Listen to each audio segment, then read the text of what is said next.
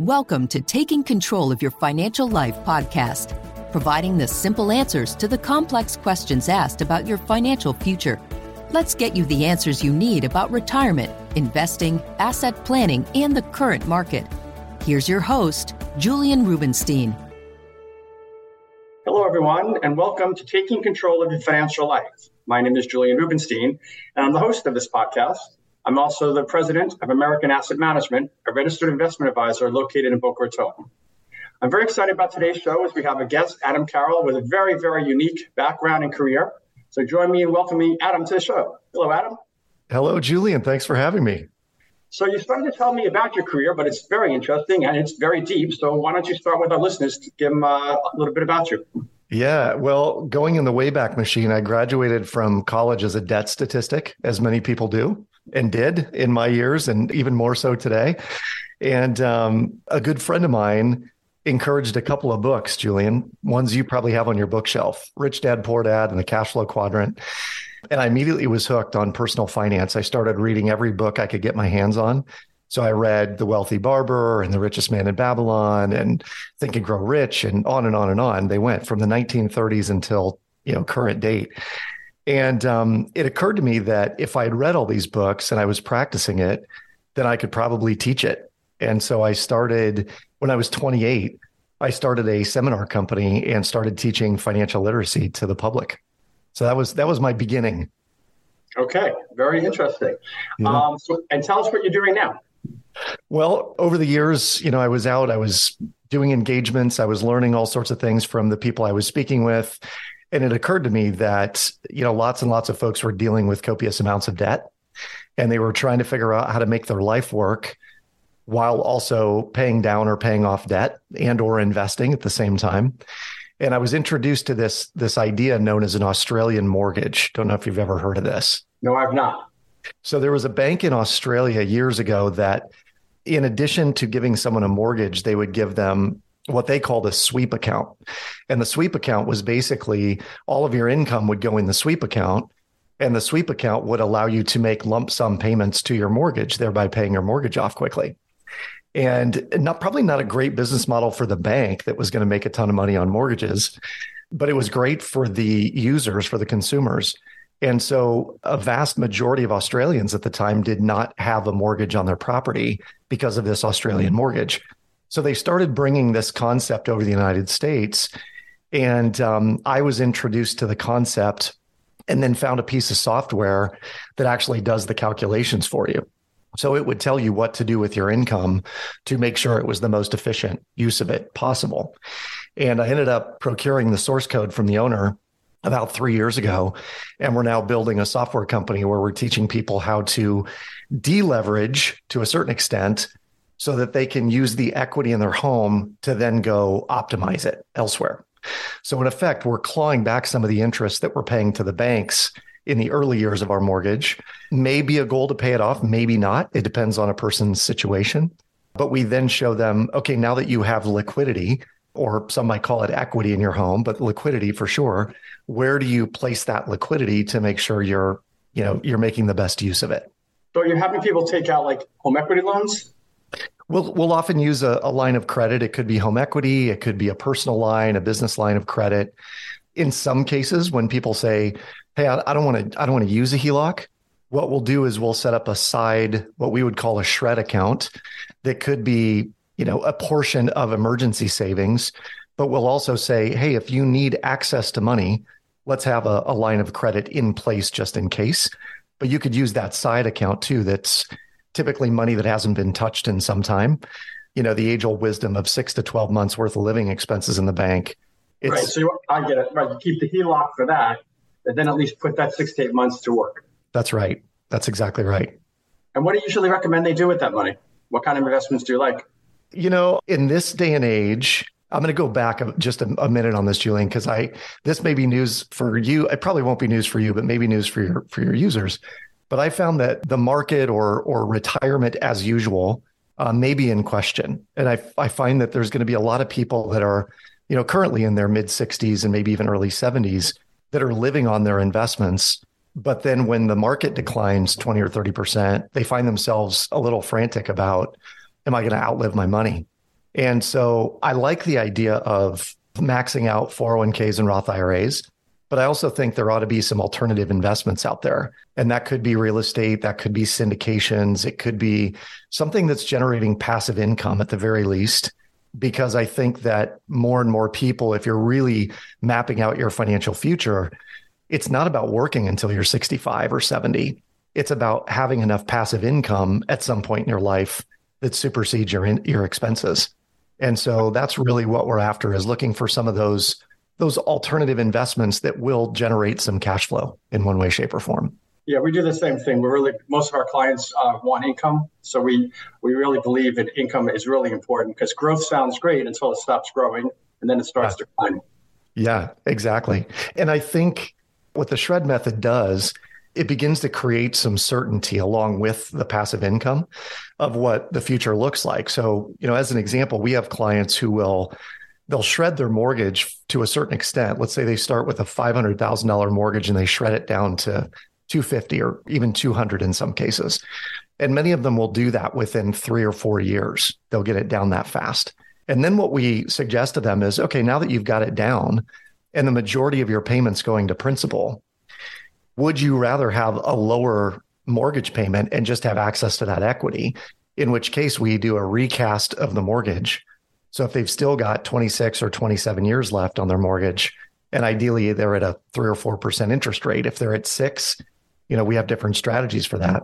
But at, at three or four percent, you know, we could recast the mortgage down to two hundred thousand dollars, and they'll be left with a thousand dollar mortgage payment uh, in many cases.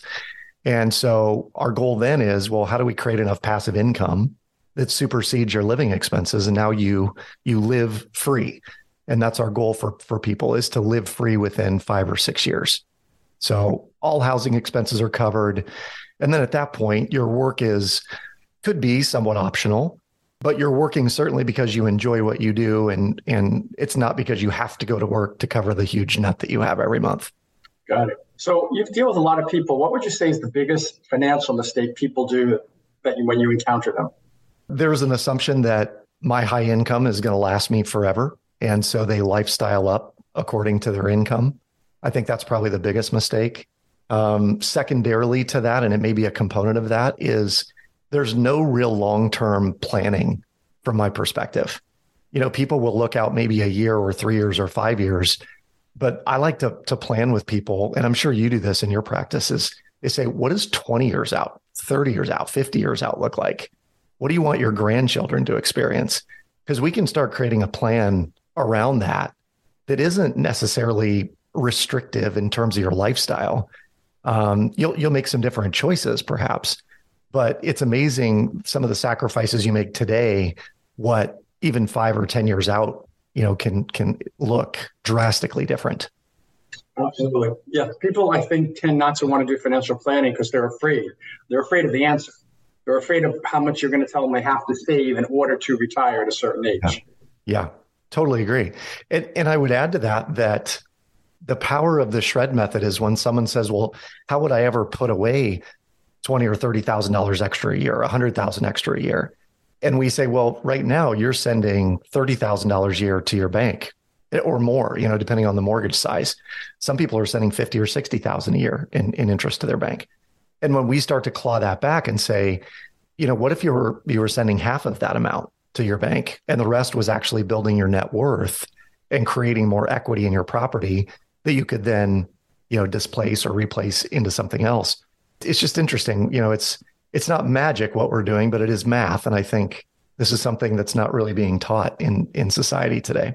I agree with you 100% what's something that you share with every client? Like what's your go-to one piece of advice like you, that you like to share my go to piece of advice is well, my real go to, which is somewhat based on a TED talk that I gave at the London Business School a few years ago.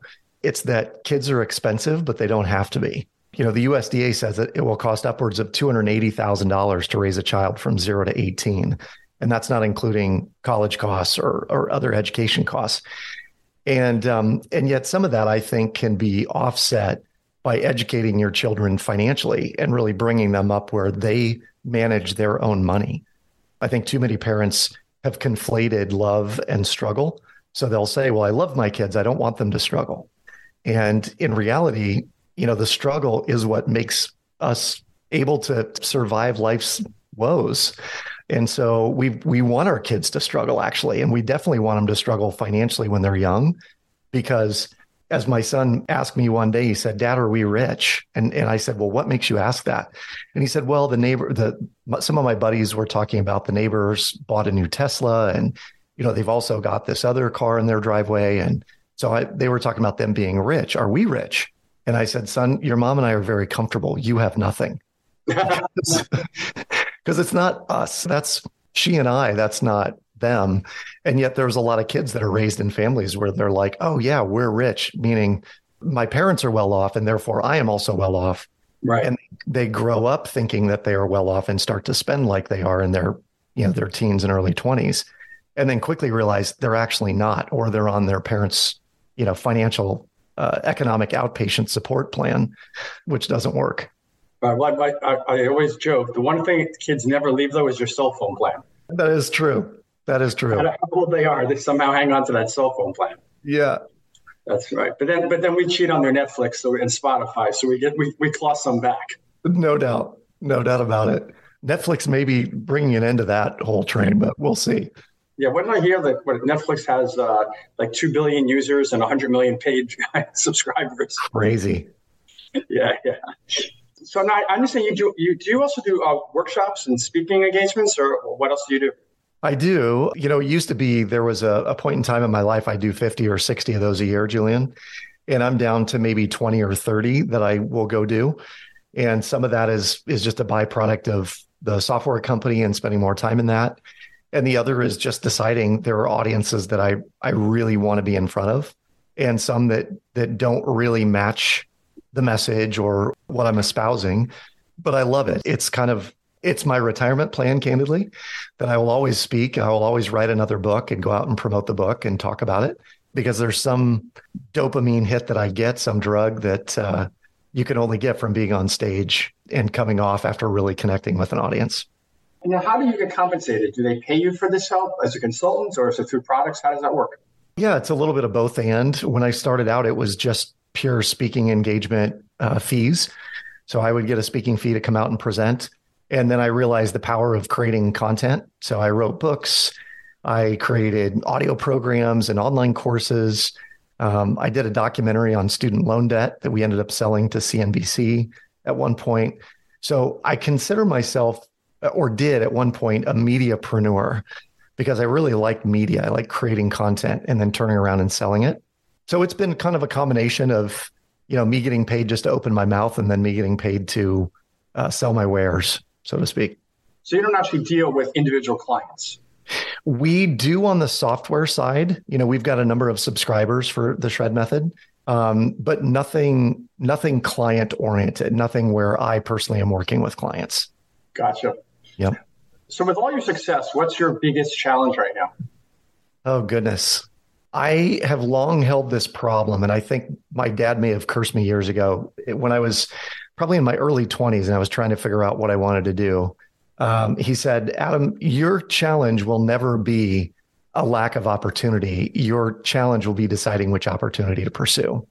And it's been true. So the challenge I think today, Julian, is there's so many really cool opportunities to invest, cool business ideas to go, you know, to follow the the rabbit trail. And my challenge has been that I see one and I get really excited for a period of time, and then I see something else and I want to go after that. And so I made a commitment to one of my business partners that the shred method is it. This is our one, our one avenue, the one thing to quote the title of the book. It's the one thing we're going after, and we'll probably go after it for the next six or seven years with the hope of it becoming an acquisition target at some point. Because we think as far as fintechs go, it will be a great business. There's a lot of data. Our clients are really solid. You know, they're investors, they want to be investors. So we think we're building a really, really unique community. And right now I'm committed to the success of that. So that's my biggest challenge is keeping the blinders on and keeping everything at bay. Now, what's your favorite investment today? I really, really love syndications because I I went for a number of years I was a real estate investor and I managed my own properties and I was still building my speaking business at the time. And my wife would say, You're going over there again, or you have to go to that house again. How much time did you spend over there? And it occurred to me that if I could invest in real estate and still get a K1 and be treated like a partner, but never have to set foot in another piece of real estate, that would be glorious. And when I was introduced to the whole syndication world, and I met a couple of syndication partners that I really trust implicitly, I think I found my nirvana investment. Okay. I, I get great, great tax benefits, great income, and I never have to set foot and deal with tenants. Okay, that's great. Well, how, what is the best way for clients? Should they just go and you know onto your website and buy the software? What's the best thing to do if they wanted to start, you know, working with you? Yeah. Anyone that's intrigued enough to, to know more about the shred method can go to theshredmethod.com. We've got a 20, 25 minute uh, masterclass that you can take, and it'll teach you everything you need to know about how to use the system. And then, if you were so inclined, we have a, a deep dive course that goes into all the nuts and bolts, the math behind it. And then the software itself, we like to call a behavior modification tool. And so what it does, Julian, is it it literally will tell you day by day, week by week, what should you do with the money coming in because it's tracking income, expenses, the debts you're paying off, the investments you're making. But the shredmethod.com is the very first place to go. And then if you want to know more about me, adamcarroll.info is the best site to go there. Okay. Well, Adam, I want to thank you very much for being on the show. It was very, very eye opening and a lot for me to learn. And maybe we'll have you back on the show soon. I'd love it, Julian. I appreciate the opportunity to share this with your audience. Keep doing what you do. Thanks very much. Thank you for tuning in to Taking Control of Your Financial Life. For more information about today's topics, please visit or check the show notes for more important information and links. Share, rate, and review this show on Apple Podcast or wherever you get your podcasts. Thanks for listening.